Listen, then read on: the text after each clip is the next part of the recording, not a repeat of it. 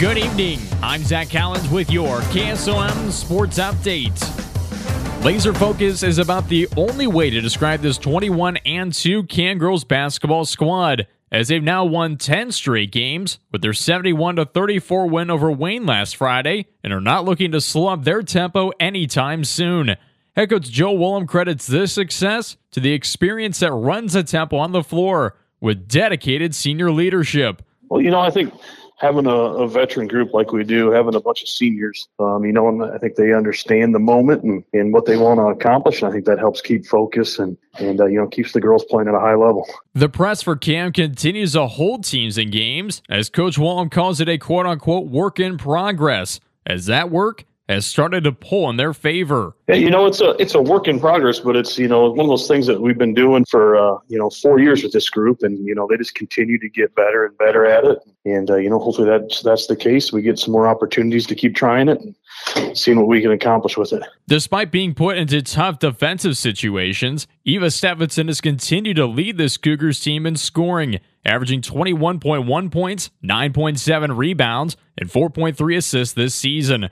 Her athleticism and ball movement have been key forces to Cam's success. Well, just number one, she's just how good of a player she can be. Um, you know, she can take people off the dribble. She can shoot it off the bounce. Um, she doesn't need a whole lot of room to get open. So, um, and then she's also a great passer. So if they pressure her, put two on her, um, she's able to find the open girl as well. Another player that has stepped up down the line has been Kieran Nichols. The senior stepped up big in the last game against Wayne with 19 points, a team leading six rebounds and three assists.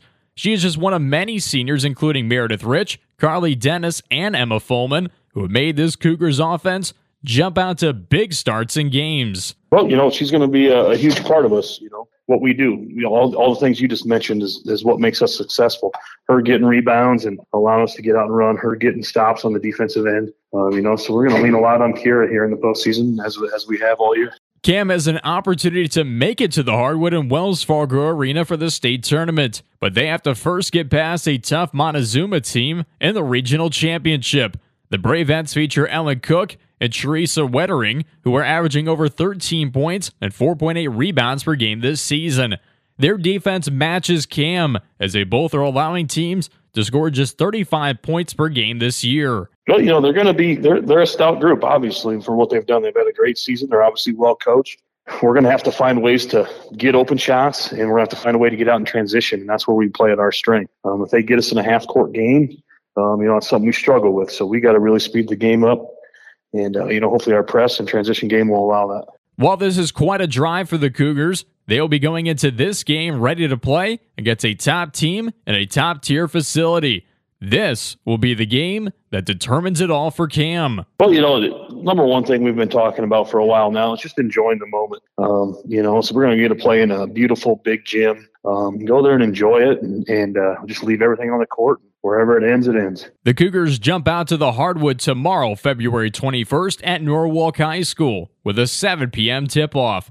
KSOM 96.5 will be live with myself, Zach Collins, and also Wes on the call with a pregame show at 6:40 p.m. And speaking of high school girls basketball, let's take a look at tonight's high school girls regional championship schedule. In Class 4A, we'll see Pella take on Dallas Center Grimes in Region 4. In Region 7, it's Sioux Center taking on Humboldt, and in Region 8, Norwalk battles Lewis Central, all at 7 o'clock. In Class 5A, Des Moines Roosevelt takes on Dowling Catholic, alongside Region 8's Valley taking on Ankeny. You can check out the full schedule and the scores following these competitions right on our website at westerniowatoday.com. The IHSA has released its final edition of the high school boys basketball rankings. Each classification features a top 10 consensus built list as compiled by the assigned committee, which includes two former head coaches, one media member, and three IHSA staff members. Local teams in Class 1A feature Madrid at number 2 and East Mills at number 9, both of which are looking to move on to the Sub State Championship after tonight's district matchups. In Class 2A, Underwood ranks at number 4, while Treynor and Kuemper Catholic are number 8 and number 9, respectively. Class 3A features ADM at number 3 after their win over Atlantic last night. You can check out all the rankings run on our website at westerniowatoday.com. And with the start of the Iowa high school track and field season, The Drake Relays are coming up just shortly as they've announced their official blue standards for the 114th Drake Relays.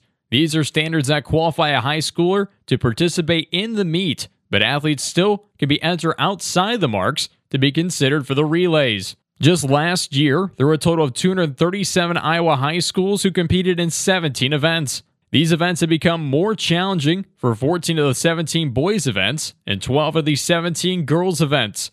The athletes who earn the blue standard mark can post their mark on social media at Drake Relays and use the hashtag Blue Oval Attitude. You can check out all those standards right on our website at westerniowatoday.com. In a collegiate news, after earning Big Ten Player of the Week this week, Caitlin Clark has now been named the National Player of the Week and Associated Press and Women's Basketball Coaches Association Player of the Week. This is the eighth time this season that she's been named the National Player of the Week. Clark surpassed the official NCAA all time scoring record, passing Kelsey Plum of Washington with a 49 point performance against Michigan. She needed just eight points, but earned those eight points in just three minutes into the first quarter. Clark also broke the single quarter scoring record for Iowa with 23 points and single game record with 49 total points. Iowa will return to the court on Thursday, February 22nd, when they take on the number 14 Indiana Hoosiers at 7 p.m. And taking a look at some collegiate games tonight, the Iowa Hawkeyes will be taking on the Michigan State Spartans in just a few moments, with the opening tip off at 6 p.m. And followed by at 8 p.m., it would be the Northwestern Wildcats taking on the Nebraska Cornhuskers in women's basketball action for Nebraska's last home game, with the opening tip off at 8 p.m. For news, sports, and more, check out our website at westerniowatoday.com. I'm Zach Collins with this Sports Update.